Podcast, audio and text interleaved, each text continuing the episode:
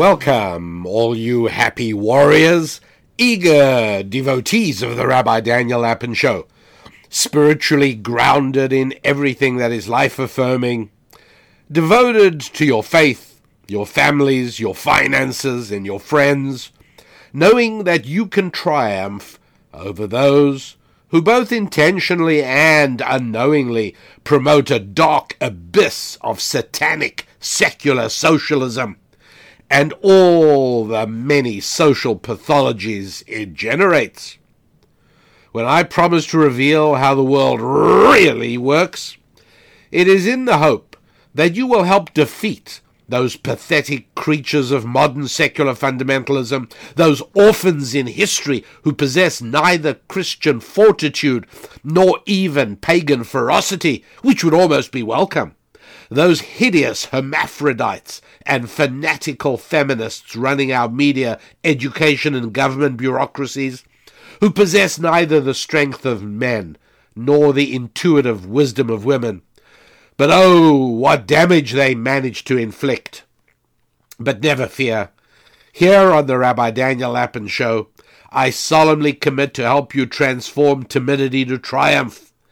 Together we will replace diffidence with determination and displace the divided counsels of doubt with the steady eyes and firm hearts of those who, just like us, know where they are going and how they are going to get there.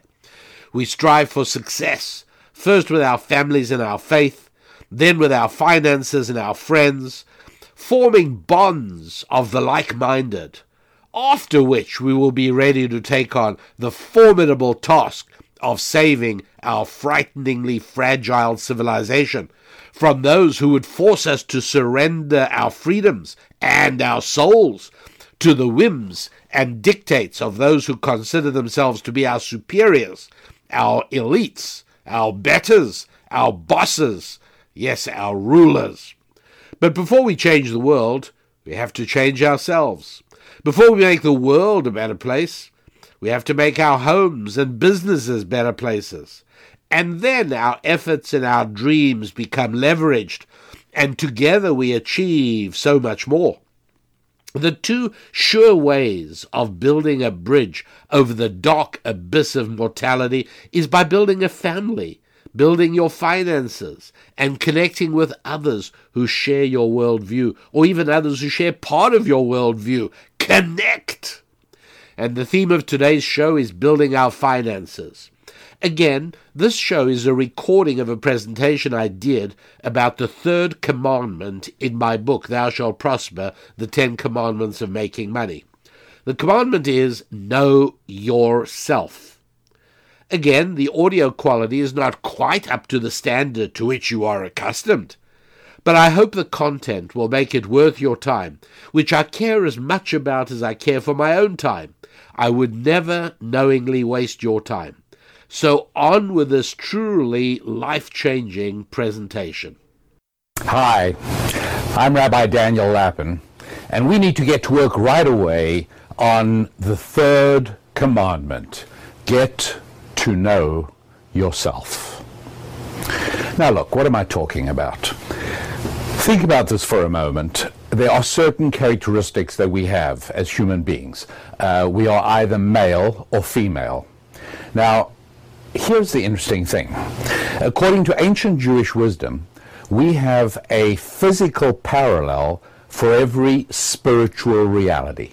So, for instance, the spiritual reality of males is a, an aggressive, jutting masculinity that is part of who men are.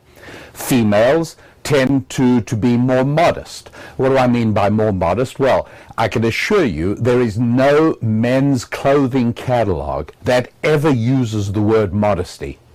But if you look at a woman's clothing catalog, you will see there's something called a modesty panel, or they'll say lined for modesty. That word modesty only applies to women. It doesn't apply to men.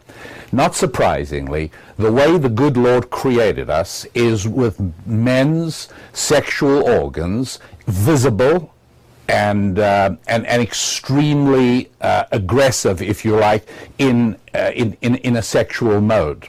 Women sexual organs are completely concealed, modest, if you like. An example of this parallelism between the physical and the spiritual in how we're created. But uh, that could just be a coincidence, right? So let's look at another one or two examples so that any reasonable person would have to conclude that, yes, indeed, there is this physical spiritual parallelism between people. Our spiritual reality is echoed by our physical bodies give you another example. Look, um, how do we get the most balanced information? Through our eyes or through our ears? Well, think about it for a moment. Do you have possessions that you purchased and that you don't use? Well, if you're like most people, you not only have possessions that you don't actually need or use, but a lot of people have actually rented storage units. You know those storage units where they have like mini garages? They're usually located in undesirable places like under power lines and things like that. Well, you go along there and you rent a storage facility. What do people put in those storage facilities? I'll tell you. They put in things that they don't need, things they bought and they don't need. We all do. Now, simple question.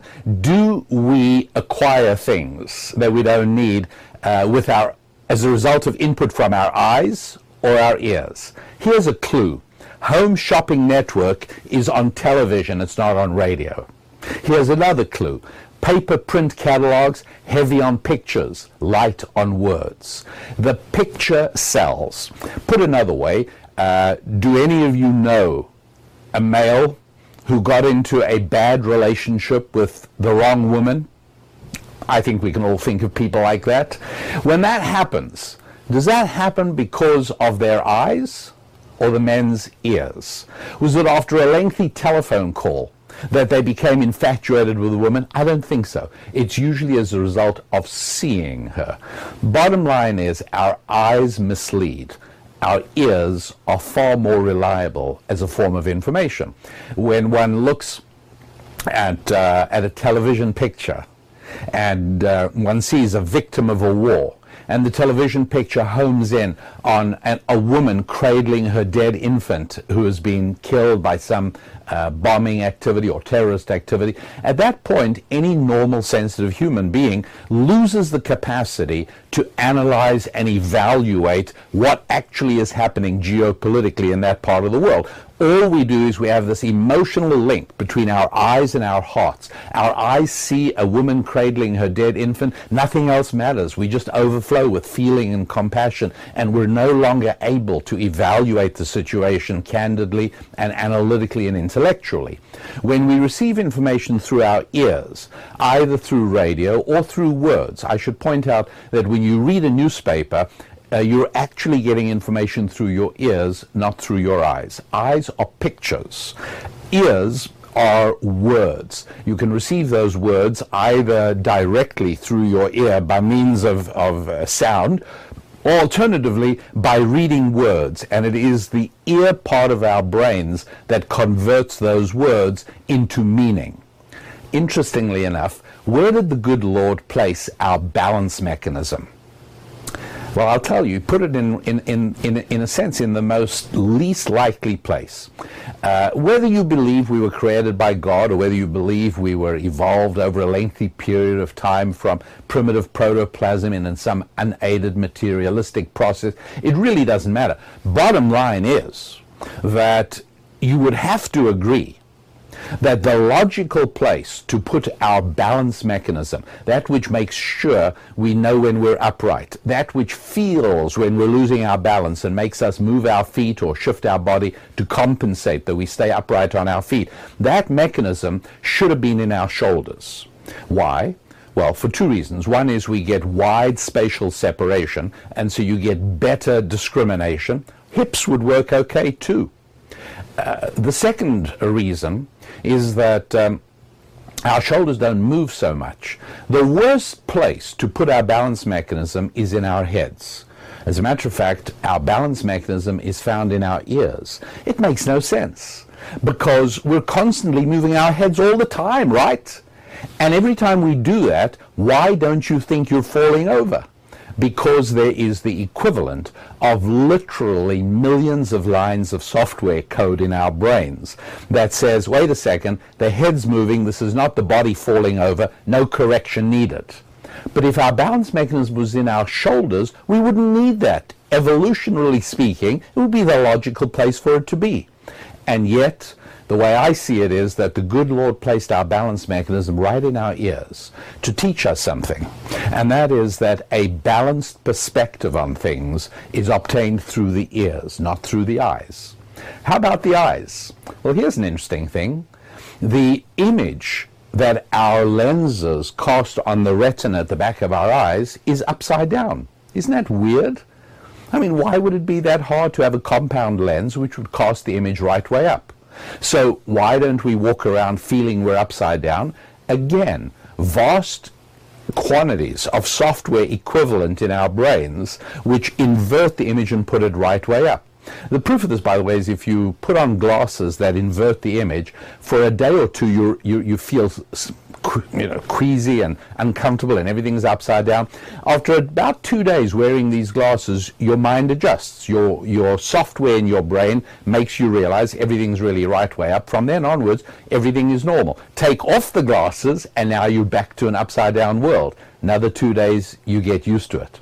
But why do we have an upside down image on our retina? In order to make the point that yes, what we see through our eyes is not a reliable reality.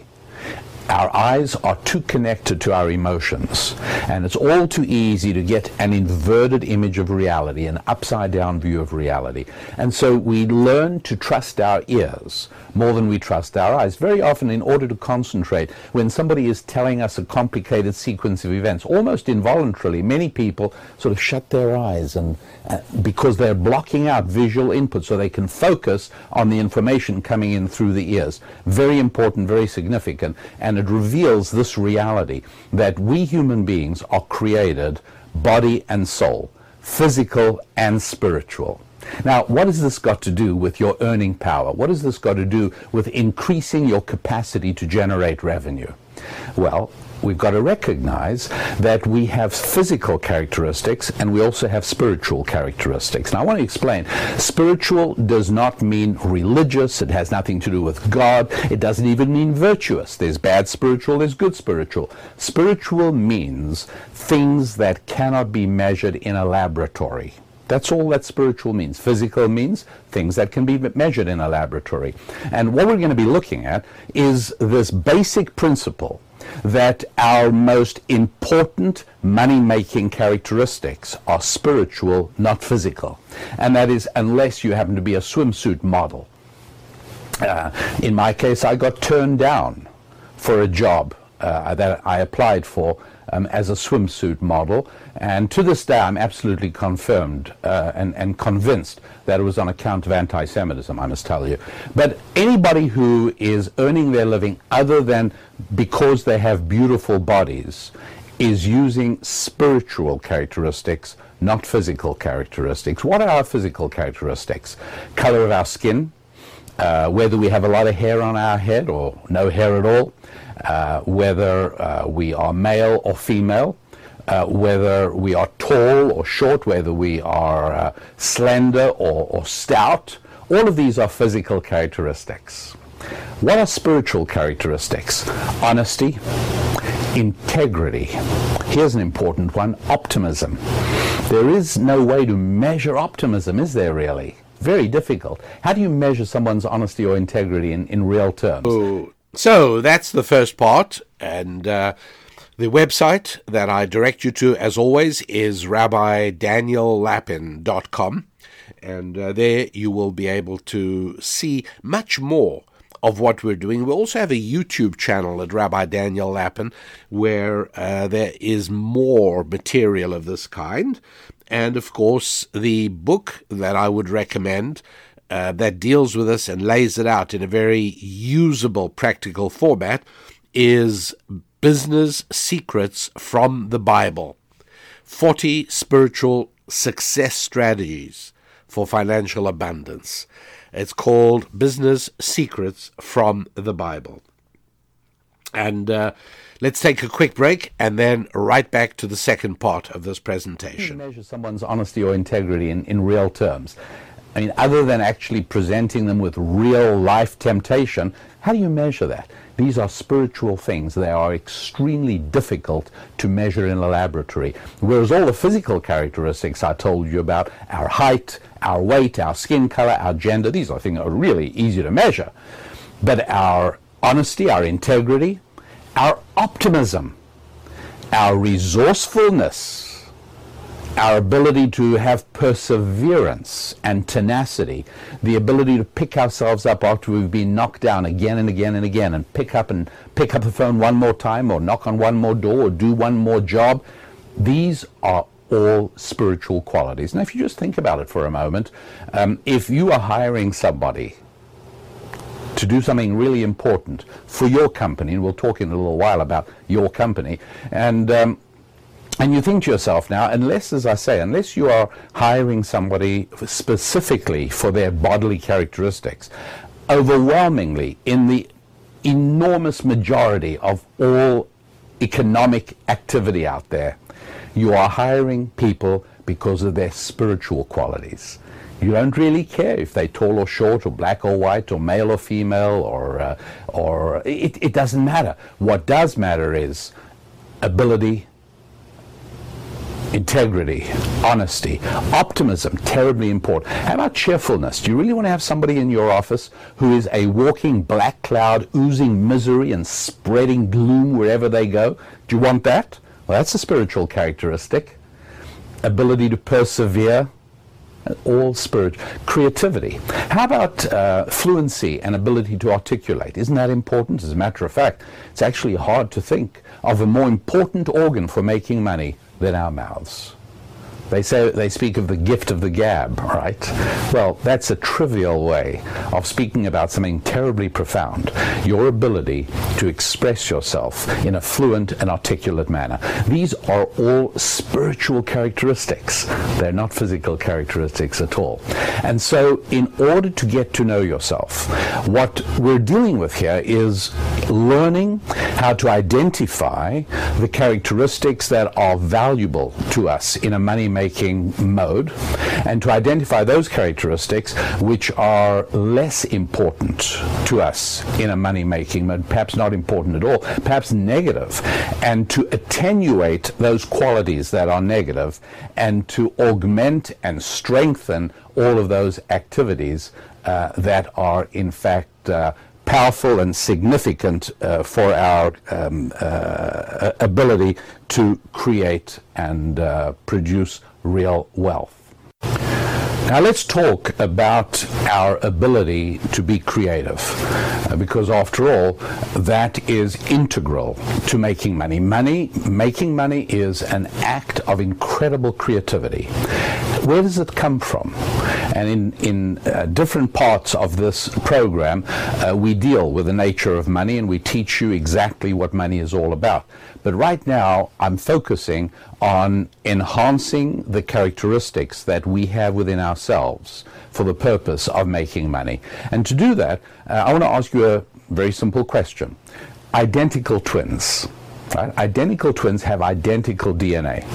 That's a reality. That's why so many strange parallelisms are found among identical twins. Paths they take through life very often turn out to be the same. There are wonderful studies about twins separated at birth who are then tracked later on through life and how they're so similar and their makeup is so based on their identical qualities that it's not surprising that similar things happen to them. So here's my question.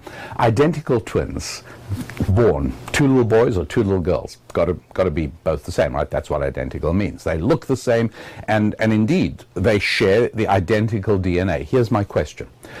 Do identical twins have the same fingerprints or does each twin have his or her own fingerprints? Think about it for a moment. If you're going to say that each has their own separate fingerprints, you are going to have to explain to me where does the genetic information come from to provide a separate set of fingerprints because they, they have the identical genetic data. See the problem?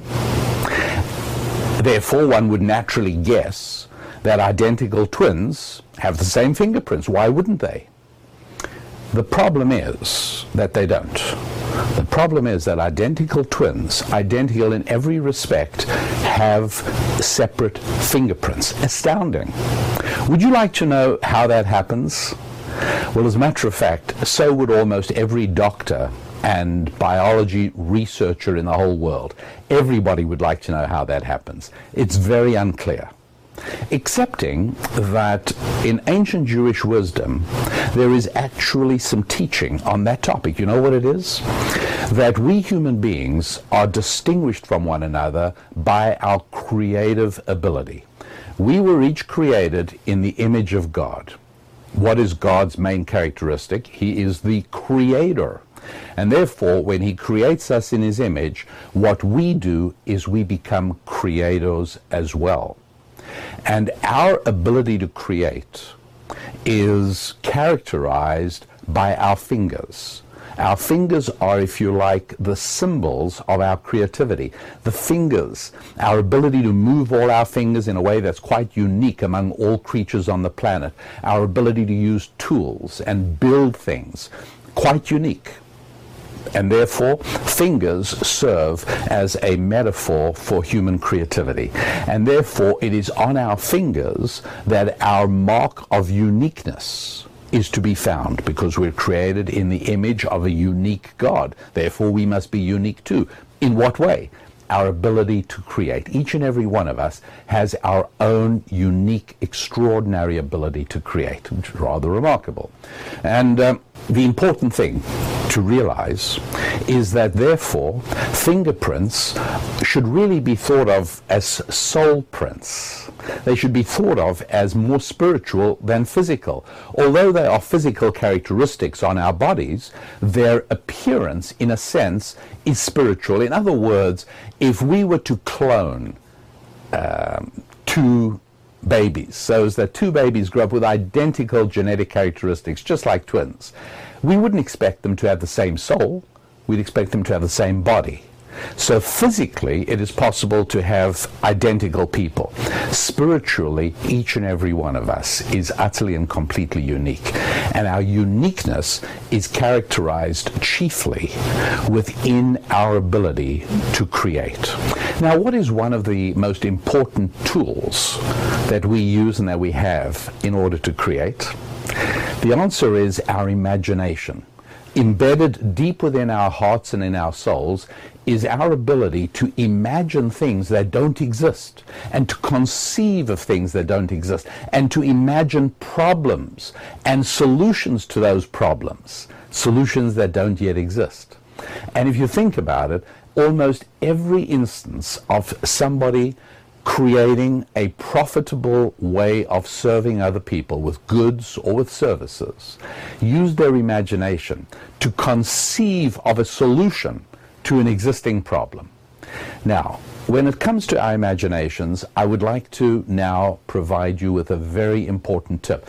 And I'm not going to say this is easy. The temptation is overwhelming, and it, it's something I'm, I'm well aware of. I do not keep a television at home for this very reason.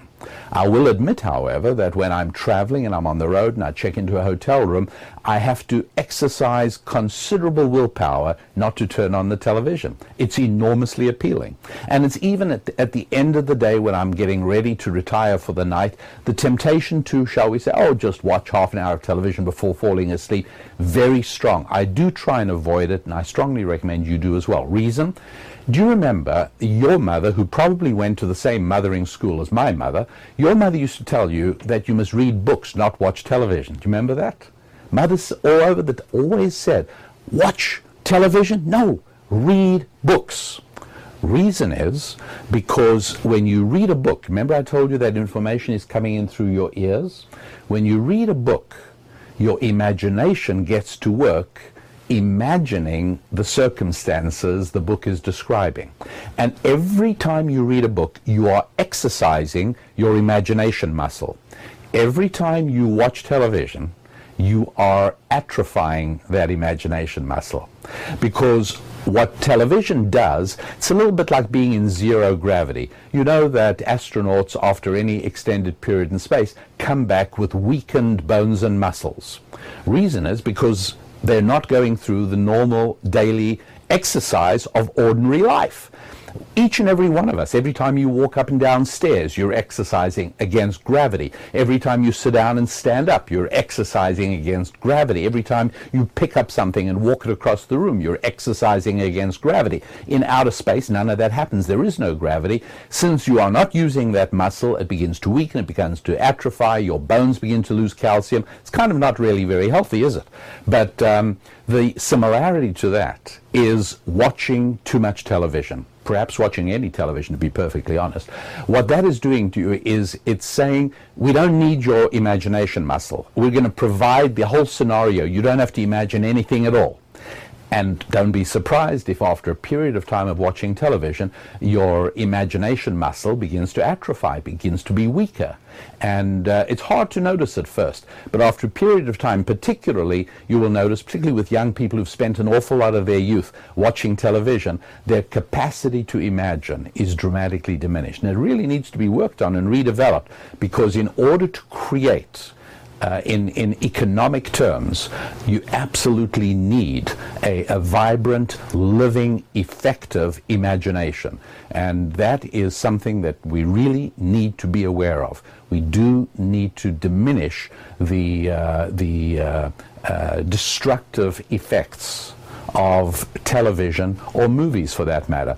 And so, seriously, uh, part of the program for developing yourself, and that's what we're talking about. This we're discussing essentially a, a workout program to make your body more effective at money making. Making sure that you strengthen your imagination is one of those ways. Well, there we go. I do hope this is working for you. Um, it's it's working for me partially because I have a bit of a cold, as you might be able to tell. So um, it uh, it worked out, I think, uh, from my point of view, not to do an entire show myself. At any rate, uh, the uh, website rabbidaniellapin.com, and uh, and there are two books to look at. One of them is called Business Secrets from the Bible 40 success spiritual success strategies for financial abundance. And the other one is dear rabbi and susan which is a collection of questions that, that uh, have come to us and the answers we've given. There's a section on finances and other sections as well. So uh, the books to look out for are uh, business secrets from the Bible and Dear Rabbi and Susan, and you'll see them all at rabbidaniellapin.com, our website, rabbidaniellapin.com. Now, okay, quick break. I spoke a little bit earlier about another spiritual characteristic, which is immensely valuable. If you were hiring somebody, you'd be looking for this characteristic. If somebody were hiring you, they'd want to know you've got this characteristic. What is it? It's the characteristic of optimism incredibly important. So important, in fact, that MetLife, the insurance company, did a famous study back in the 80s. Famous study, easily found information on this, where, uh, you know, as you know, MetLife would hire thousands of agents every year, and it was a very costly process because the dropout rate was very high uh, people who thought they would be able to sell insurance and as time went by were not good at it, became discouraged and left. And MetLife used to always test uh, for um, academic record. They used to hire people with good college degrees. They used to hire people um, with experience in sales. And they were persuaded uh, by a group of researchers to try and um, uh, identify applicants who possessed optimism. And they tried to design tests, and they came up with some tests which at least gave you a chance of spotting optimism. And what they said to MetLife was divide this year's intake of new um, uh, agents into half. Half of them hire according to your old criteria, whatever you used to use. Half of them Forget your old criteria, forget academic degrees, forget sales experience, focus only on optimism and hire for optimism. Well, you won't be surprised to hear that the success rate and the retention rate and the uh, the rate at which the uh, applicants and the and the agents prospered was three or four times higher, much much higher among those who exhibited optimism than among those who had the conventional characteristics. Uh, from that day to this, MetLife and other insurance companies, surreptitiously sometimes, openly at other times, are measuring for optimism because they've recognized that in business, optimism is one of the most valuable attributes optimism is spiritual. So you need to work on your optimism. Now, it's very difficult because I, I, know as well as you do that there are times you just start up in the middle, of, in the, at the beginning of the day, and you're feeling down and you're just feeling gloomy and you just feel nothing's going to go right. And sure enough, when you go into situations with that mindset, guess what happens? Nothing does go right. It never works well. And so, if you at that point could take a tablet, an optimism tablet, wouldn't you do it?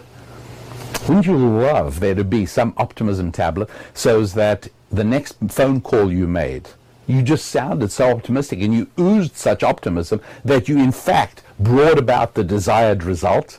I mean, you'd pay almost anything for an optimism tablet, wouldn't you? Well, I have the optimism tablet for you. Remember, I told you everything we're talking about is spiritual. And um, if they're spiritual, then scripture and ancient Jewish wisdom has the answer. That is an answer that Jews have used for centuries in under all kinds of circumstances to prosper. One of the most important principles and timeless truths that Jews have employed effectively is the ability to be optimistic all the time, or almost all the time. Sometimes you can't. So, what is the optimism tablet? The optimism tablet is gratitude. That's right, expression of gratitude. Uh, the University of California in Sacramento, uh, in Davis, actually did some important work on the role of gratitude, of, on the role of gratitude being the key to optimism. And so when I read that research, I thought it was unbelievable. Ancient Jewish wisdom knew this 2,000 years ago already, and now it's being understood. Finally, everybody's getting this. The key to optimism is gratitude. And um, something that I am going to now commend seriously to your attention is to have a private journal you're going, to, you're going to be using it for a number of different purposes.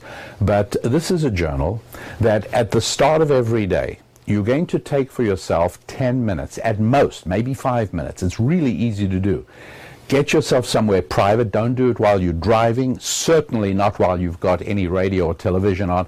Just put yourself in a quiet room, put the date down, and write down five things for which you are profoundly grateful.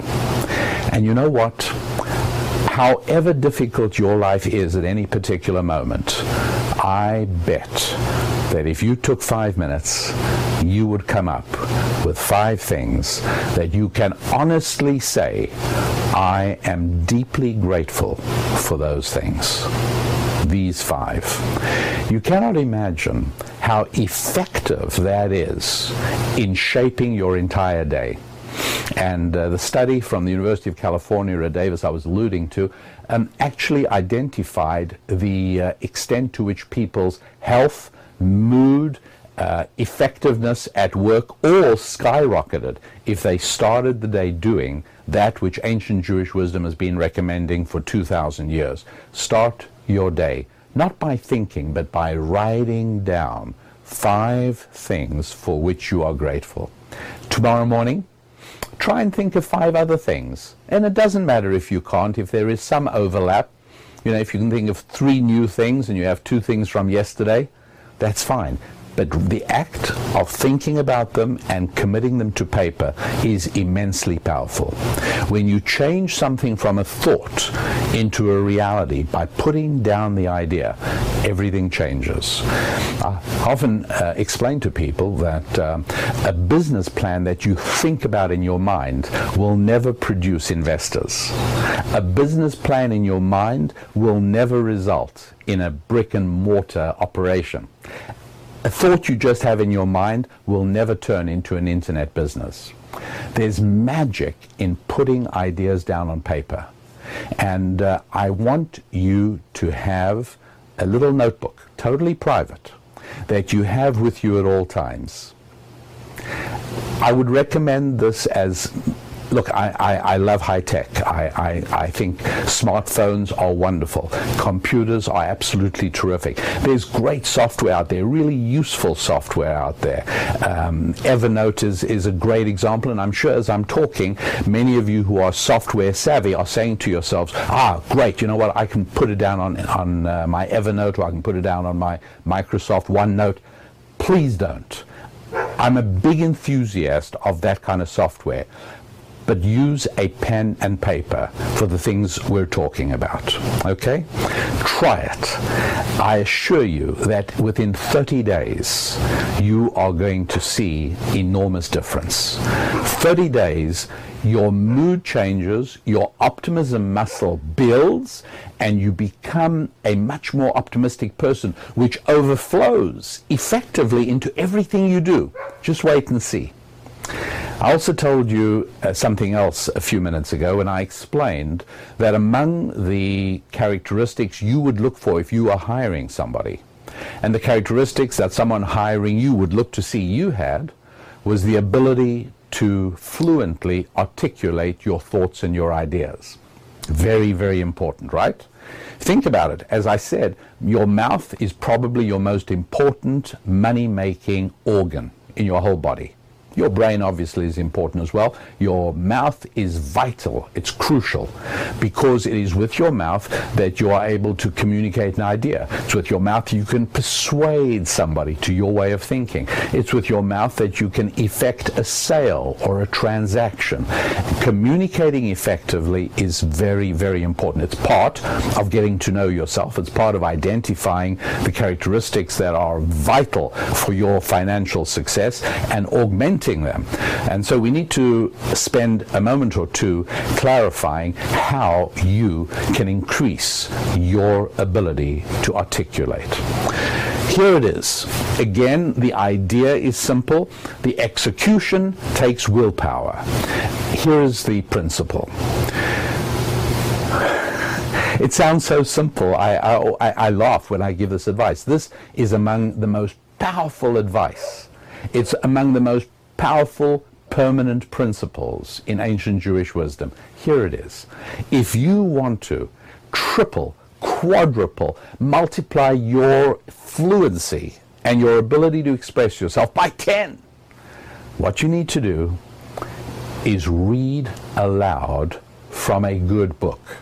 Now, I'd recommend the good book, but it doesn't really matter as long as it is not rubbish, as long as you're not reading out of People magazine or, or, or please choose a good book.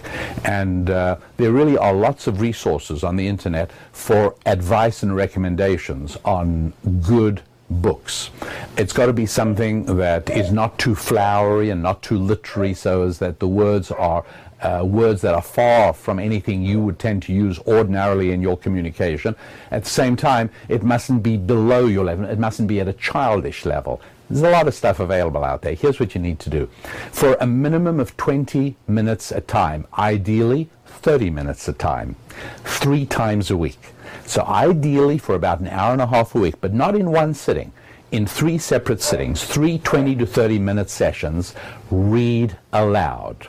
Now, if you're fortunate enough to have a spouse who enjoys being read to, and many do, by the way, you're home free. It's it's so much nicer to read aloud to somebody than to yourself because you feel a little ridiculous reading aloud uh, if there's nobody there. So reading aloud to somebody, it's great. If you happen to have children, uh, children, even even teenagers, you'd be astounded if you choose the right book. You'd be astounded how eager they are to hear you reading aloud to them. And I'm not even going to talk right now about the beneficial effects this has on parent child relationships or on husband wife wife husband relationships. That's separate. Right now, all I'm talking about is the magical transformation when your own ears hear your own lips and tongue enunciating and articulating words on a regular basis. Your vocabulary expands, your ability to use those words expand, and again, I have to tell you, somewhere between four to six weeks, keep this up. If you keep this up for four to six weeks, you'll keep it going after that because you will see the magical transformation. Now, people don't do this. People plonk themselves down in front of the television and it's a total waste of time, first of all. It's time that could be used really productively in, in, in your business. And number two, you're destroying your imagination. Take some of that time and use it to read aloud, either to yourself or to somebody else, it doesn't matter. Easier to somebody else, but read aloud. You will be astounded at what happens to your ability to communicate. The website is rabbidaniellapin.com. And uh, by the way, one of the things you can do there is um, let me know, drop a note as to whether this show worked for you.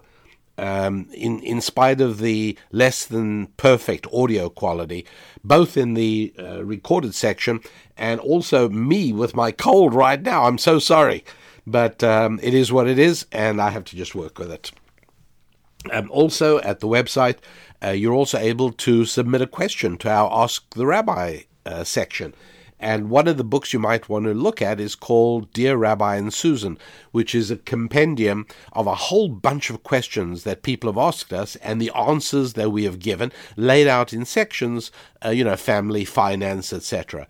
And here's the nice thing uh, you can actually download it onto your Kindle at Amazon uh, for a very special price.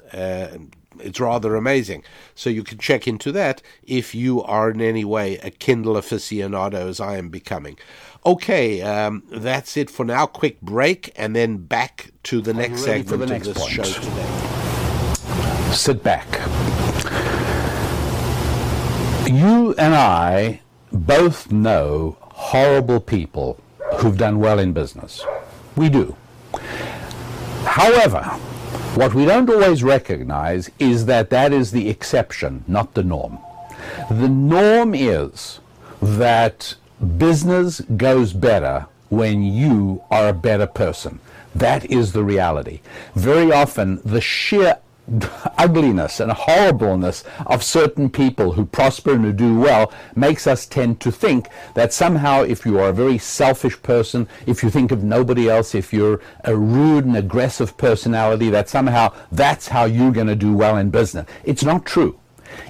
It is true that there are exceptions. There are people who are horrible people and who prosper and do well, but it's not, it's not the majority. Of the millions of successful business professionals, the overwhelming majority succeed when they are better human beings, when they are good people. That is how it works. How it works. Now, here's the important thing. I'm not a particularly good tennis player, but what I do know is that anybody can be taught to be a good tennis player without necessarily being a nice person. I know that you can be taught to be a fine musician regardless of your character. I know that you can be taught to be an actor and not be a particularly nice person. You can be taught to be a racing car driver, and as long as you have the talent, you can be pretty good at it. And you don't have to be a nice person. As a matter of fact, you can be a horrible person. And it's not going to impact your ability to play tennis or drive a race car or uh, uh, anything at all like that.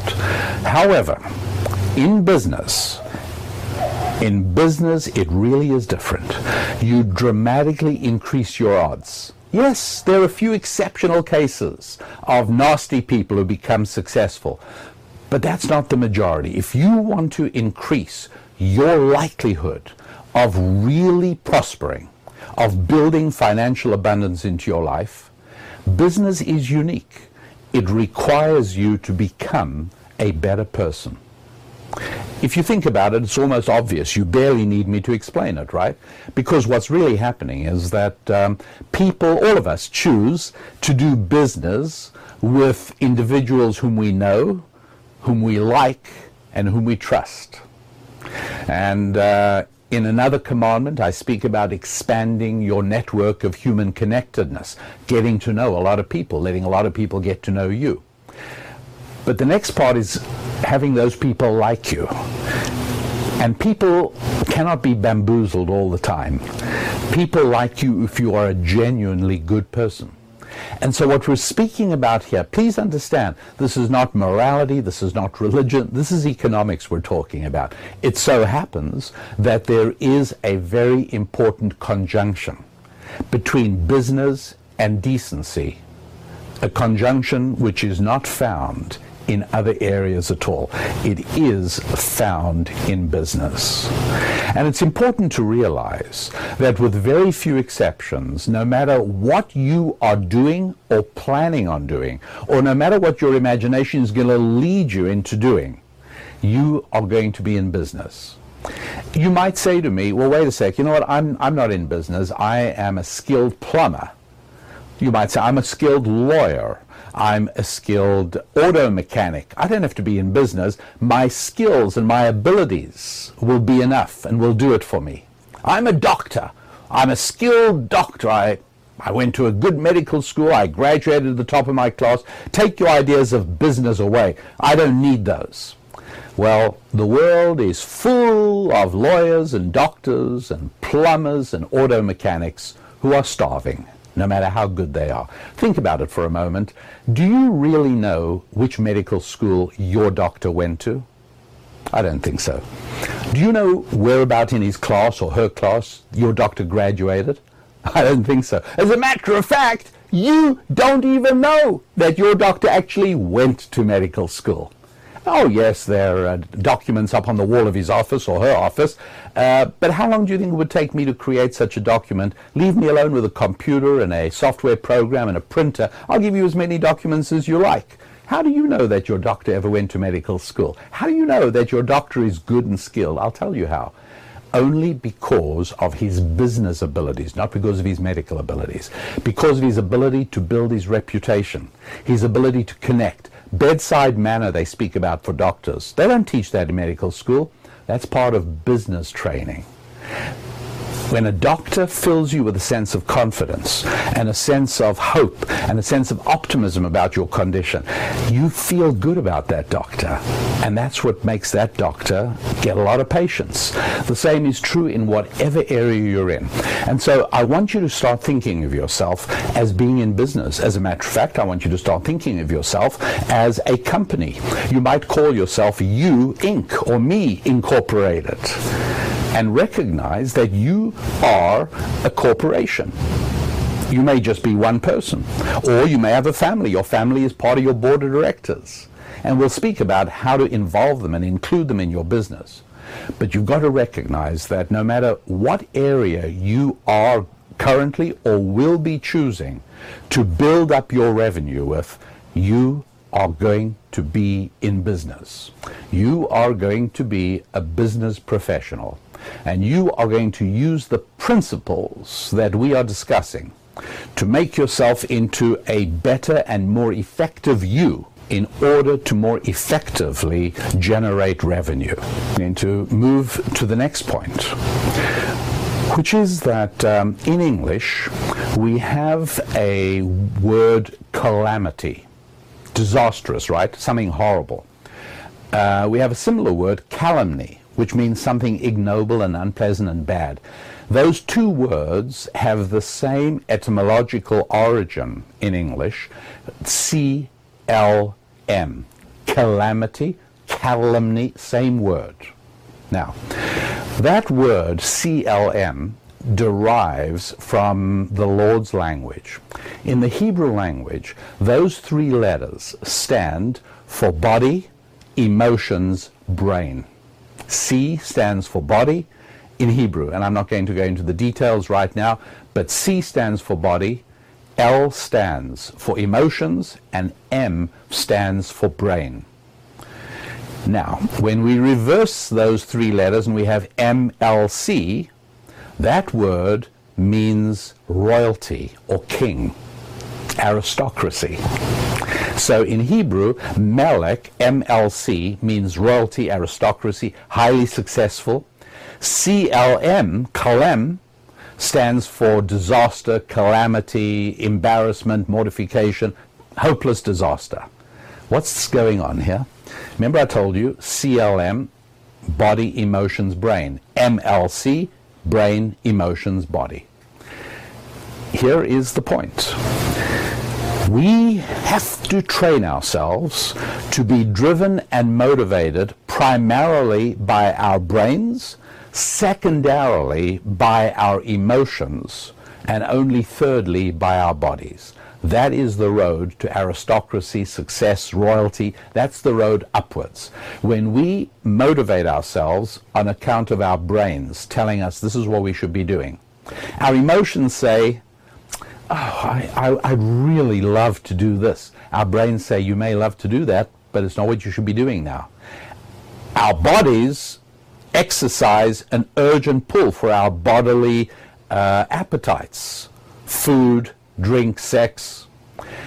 Human beings that are driven primarily by body, secondarily by emotions, and only finally by brain, that road leads to calamity when we are driven and motivated and force ourselves to make our decisions according to brain first, emotion secondly, and body third, we are on the road to enormous success. That is a fundamental principle in ancient Jewish wisdom that pops right out of the Hebrew language and something that has always played a vital role in Jewish financial success. And it's something that you need to incorporate into your entire selfhood, into you incorporated, the person you are, the organization. Maybe it's an organization of one person, but you are a business professional. And in order to be a business professional, you've got to train yourself to start asking yourself every time, Am I about to do what I'm about to do because my body is calling me to do it? You know, eat one more chocolate eclair after I've already eaten seven, it's going to not only mess up your weight and your exercise program, it's going to fill you with a sense of indulgence and even self loathing. Because when we yield to our body, we end up feeling less good about ourselves. When we overcome the call of our body by means of our heads and our intellects, we feel good about ourselves. That's part of the secret. Try it, begin to implement it. It's a vitally important tool. Now, I need to give you some of the practical tips and tools for enabling yourself to regulate your conduct, your behavior, and your actions on the basis of brain, emotions, body, rather than body, emotions, brain. And in order to do that, it's valuable to understand that our emotions can be controlled. Now, a lot of times we grow up thinking to ourselves, I can't help what I feel. I feel what I feel. I can't help that. Nothing could be a bigger lie than that. Controlling how we feel is one of the big secrets to success. Let me explain what I'm talking about. Okay, that was the fourth segment of today's show, and there's one more to go, and um, that'll be coming up in just a moment. Uh, the website for you to visit is rabbidaniellapin.com and uh, take a look at Business Secrets from the Bible 40 Spiritual Strategies for Financial Abundance and also take a look at a book. But this one uh, you might want to look at on Kindle just because it's a really good price. Dear Rabbi and Susan and uh, published by our Life Codex Publishing Company. You'll find all of that there. Okay, on to the fifth and final segment of today's show. I do hope you know, you're enjoying it. is um, interesting. The eighth commandment is thou shalt not steal. Mustn't steal anything. And so if we've been commanded not to steal, why do we need the tenth commandment which says do not covet, don't desire things that belong to other people? Who does it hurt if I think about if I fantasize about owning things that you've got, if I fantasize about coveting and desiring things I don't have, who does that hurt? As long as I'm not stealing, you would have thought really God would only have given us nine commandments. We don't need the tenth one. Do you know what the purpose of the tenth one is? The tenth one is essentially saying, learn to control your emotions. You want to know who it hurts to covet stuff? You want to know who it hurts to fantasize about things? You. Now, if you steal something, that hurts two people. That hurts the person from whom you stole. It also hurts you. It makes you of a, lesser person. Deep in your heart, you think less of yourself. That is very destructive. Because if you think less of you, it's inevitable that other people around you will start thinking less of you as well. You don't necessarily communicate that mechanism. You don't exactly know what's doing it. But on a subtle level, and you know how often you form a first impression of somebody, and if somebody afterwards says, Well, did you like that person? Yeah, I really like that person. Well, what about him did you like? Sometimes it's hard to say. Or some, you know what? I just didn't really like that. But really, you just saw him for half a minute. Why, why wouldn't you like him? It's terribly, terribly subtle. It's a spiritual communication. It's a soul to soul communication. Very often, if people have a self loathing, if people have a low moral opinion of themselves, if people feel indulgent and unworthy, somehow that communicates itself in a very subtle and incomprehensible way. The person sees them and it just doesn't feel good. So when we're speaking about becoming a better person, it's a genuine process because when you are a better person, you beam not a self-complacency, not a smugness, um, not self-esteem. I don't think we're talking about self-esteem at all. We're talking about somebody who feels okay with his moral reality. And that beams out effectively to other people in your world as well. And so understanding that desiring things that we don't have is destructive, only to you in this case, only to you. Fantasizing uh, about um, uh, other women than my wife, who does that harm? My wife doesn't even know I'm doing it. Harms me. On some deep level, it makes me less satisfied with my marriage it is destructive. And so the 10th commandment says, human beings, guess what? You have the ability to control your emotions. And when you control your emotions, when you have the ability to control how you feel about something, it's immensely powerful. Now think about this for a moment. Controlling emotions, how do we do that? Have you noticed how very hard it is to begin a diet? Have you noticed how very hard it is to begin an exercise regimen, to work out regularly? What happens after you've been doing it for a few days. What happens after you start running? First few days you run, you're puffing and huffing and panting. After a few days, you suddenly hit a high. Whether you're exercising, whether you're dieting, you, your feelings about it start changing, right? Somebody wants to give up smoking. The first few days, first few weeks are very difficult. And as time goes by, it gets easier and easier, doesn't it? You are changing your feelings. You are changing your emotions. By what? By actions. And that is a very important biblical principle. We're able to change the way we feel by how we act. Very important. Think of fear. How often does fear hold us back? This is part of who we are. Right? The good Lord created the emotion of fear it can be incredibly destructive. It can paralyze you. And sometimes the fear is, is irrational, but it can stop you meeting your destiny. It can stop you moving ahead to accomplish everything you're capable of doing. So what do you do about fear? It's, an, it's a destructive emotion, and your reaction might be, you know what, I can't help how I feel. I just feel frightened right now. Well, wait a second it's very important to know how to modify it because it is not only destructive to you, it also is contagious. This is why it is that in Scripture, Moses and also later on Gideon took people who were frightened and excluded them. They didn't allow them as to be part of the army because they're not effective. People who are frightened are not effective. And therefore, we have to learn how to modify this to make it go away. The answer is our actions modify our feelings. Now, a lot of people automatically think, oh, well, you know what, I act according to my feelings. To some extent, that is true, but to a far greater extent, our feelings follow our actions. Do you know who the most uh, uh, passionate anti-smoking people are folks who've given up smoking. That action, which is a massive action of breaking a habit and no longer smoking, that that action is so powerful it changes your emotions dramatically and you now become somebody who feels passionately against smoking. And it drives other people nuts sometimes, but you can barely help yourself because when you act in a strong and powerful way, your emotions and your feelings fall into line. And so, how do we govern fear? It's very simple. We start acting as if we have no fear at all. We act fearlessly. That, by the way, is what courage is all about. Courage doesn't mean somebody who has no fear. Courage is somebody who knows how to manage their fear.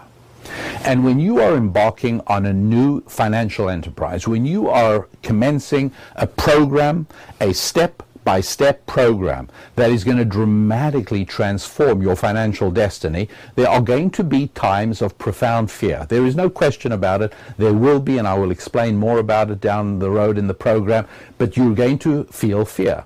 And so we're going to have to know effectively how to deal with it whenever it strikes. And it can strike unexpectedly, it can strike suddenly, doesn't matter. When fear strikes, the first thing you have to do is identify what it is that you are fearful of doing, and then you have to force yourself to do it. And maybe you're going to just take a small step. Maybe you're going to just do a small part of it. But the amazing thing is that we can literally dissolve fear out of our consciousness by actions that suggest we have no fear to begin with. That is an enormously effective tool for dealing with fear, which is an ever present enemy. Now, that's not the only ever present enemy that uh, we're going to have to learn how to overcome in this particular commandment. Another one is the tendency of entropy. Now, what is entropy? Second verse of the book of Genesis. And the earth was turbulent and chaotic. Well, why do we need to be told that? And then the very next sentence is God created light and everything began to straighten out. What was happening before that? There we have the principle of entropy. Now, in a nutshell, have you ever noticed that your desk, if it's anything like mine, becomes messy? And then you tidy it up. You do this gigantic big tidy up and you're so proud of it. Your desk is clean, everything is ordered, everything is filed. And what happens a few weeks later? You'll look at it, and you, when did this happen? Or how about if, if you happen to have uh, children, particularly teenagers, you tidy up their room, you make them tidy their room, you come back a week later, and it's absolutely turbulent and chaotic, right? How come it never goes in the other direction? Or put it this way, let's imagine you put a uh, car, a Buick or a Toyota, in a field, and we set up surveillance equipment and we just watch it for, shall we say, 200 years. What will we find lying in the field at the end of 200 years? A pile of rust, some crumbly rubber, some broken glass. That's what we'll see there. Okay, fine. Let's now try another experiment. Let's put rust, broken glass, and rubber in a field. How long do we have to watch it before it reconstitutes into a car? Never happens, right? Why? it really is actually a big mystery. It doesn't strike us as a mystery because we're so used to this being a part of life that we don't realize how bizarre it is. That things tend to automatically become more messy, more destructive, more broken automatically. And it takes enormous human energy to convert iron into a car, or a messy desk into a neat desk, or a messy room into a neat room. This is a reality of life. It's called the principle of entropy, and it's laid out very clearly in physics. It's laid out very clearly in ancient Jewish wisdom. In physics, it's seen mostly in a physical context. That's why it's called physics, in terms of the car. But um, in, uh, uh, in, in ancient Jewish wisdom, it's presented in spiritual terms, that there is a tendency towards the destructiveness rather than the constructiveness, a tendency towards chaos rather than a tendency towards order. Put very directly, what this means to your life and to mine is that any attempt you make to improve your life, any attempt you make to lose weight, become healthier, any attempt you make to create more wealth, any attempt you make to educate yourself or to acquire more training, all of these things experience what we call spiritual gravity, something that pulls you in the reverse direction, something that says, oh, come on, you know, just have that one big meal. It doesn't matter. It doesn't matter you're trying to lose weight you're trying to be on a diet. You have the spiritual gravity pulling you away. And, um, and you know, you're supposed to go to a, a, class tonight. Oh, you know what? Come on, says a part of you. Stay home and watch television instead. You need an evening of relaxation. We have this destructive pull inside each and every one of us, a form of spiritual gravity that's pulling us in the opposite direction to which our heads, our minds, our brains are telling us we need to go. And it's very important to recognize this because it is destructive, it's damaging, and it can absolutely sabotage everything you are setting out to do. You've got to recognize the enemy here, if you like, and that is the tendency towards what we call spiritual gravity or entropy, the tendency to obstruct the progress you desire, obstruct your attempts to better and improve yourself. And we've got to recognize that in order to combat this and ultimately defeat it, you have to recognize two parts within ourselves. Ancient Jewish wisdom presents it as the boss and the servant, or sometimes the horse and the rider. What happens if we let the horse decide where it's going to go? Doesn't work out too well. The rider has to tell the horse. What happens if the boss yields authority to somebody who's subservient? Doesn't necessarily go too well because the whole job of the boss is to have the roadmap in his mind to know where we're going. So it is we've got to recognize that each and every one of us is actually made up of two parts. The one part, which is the part that, if you like, is the head, which is the part that says, This is where I know we have to go. And then we've got the other part of us, the emotion and the body, that's pulling us in the opposite direction.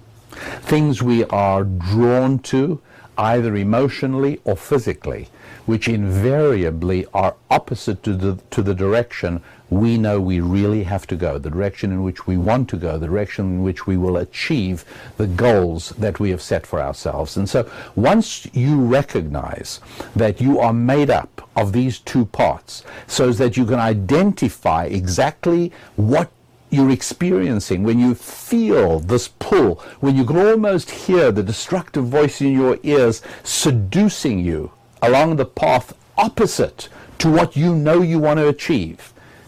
You know what it is? You identify it. And identifying the enemy is halfway towards defeating it.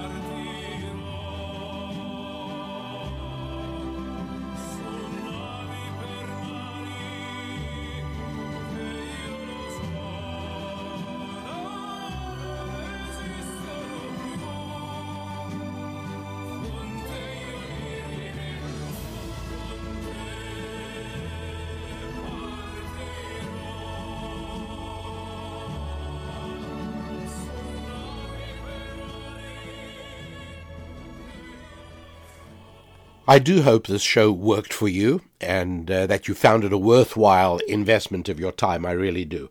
Uh, let me know, will you, at our website at rabbidaniellapin.com, uh, where you can also take a look at Business Secrets from the Bible, uh, one of the books that I wrote that I'm most fond of, and also uh, a book called Dear Rabbi and Susan, which you can order in, in paper form, or uh, if you're into Kindle, you can get it from Kindle at a at a very good price as well. So the two books are Business Secrets from the Bible and Dear Rabbi and Susan. So please take a look at those two. Uh, both of them are valuable. Both of them provide a very strong return on investment, in my view. Um, also, uh, please be aware that uh, we have a wonderful daily TV show on TCT. And again, at our website, you can go and look for the TV show. You'll be able to watch um, Ancient Jewish Wisdom with uh, Susan Lapin and, my, and me. And uh, you can also uh, uh, be in touch on Facebook at Rabbi Daniel Lapin and on Twitter as well. Daniel Lapin, as it is on Twitter. Anyways, uh, those are some of the ways we stay in touch with you. Thanks very much indeed for being part of today's show.